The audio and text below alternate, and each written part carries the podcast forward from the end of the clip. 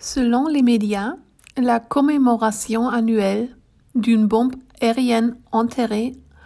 en faisant le tour du lac à vélo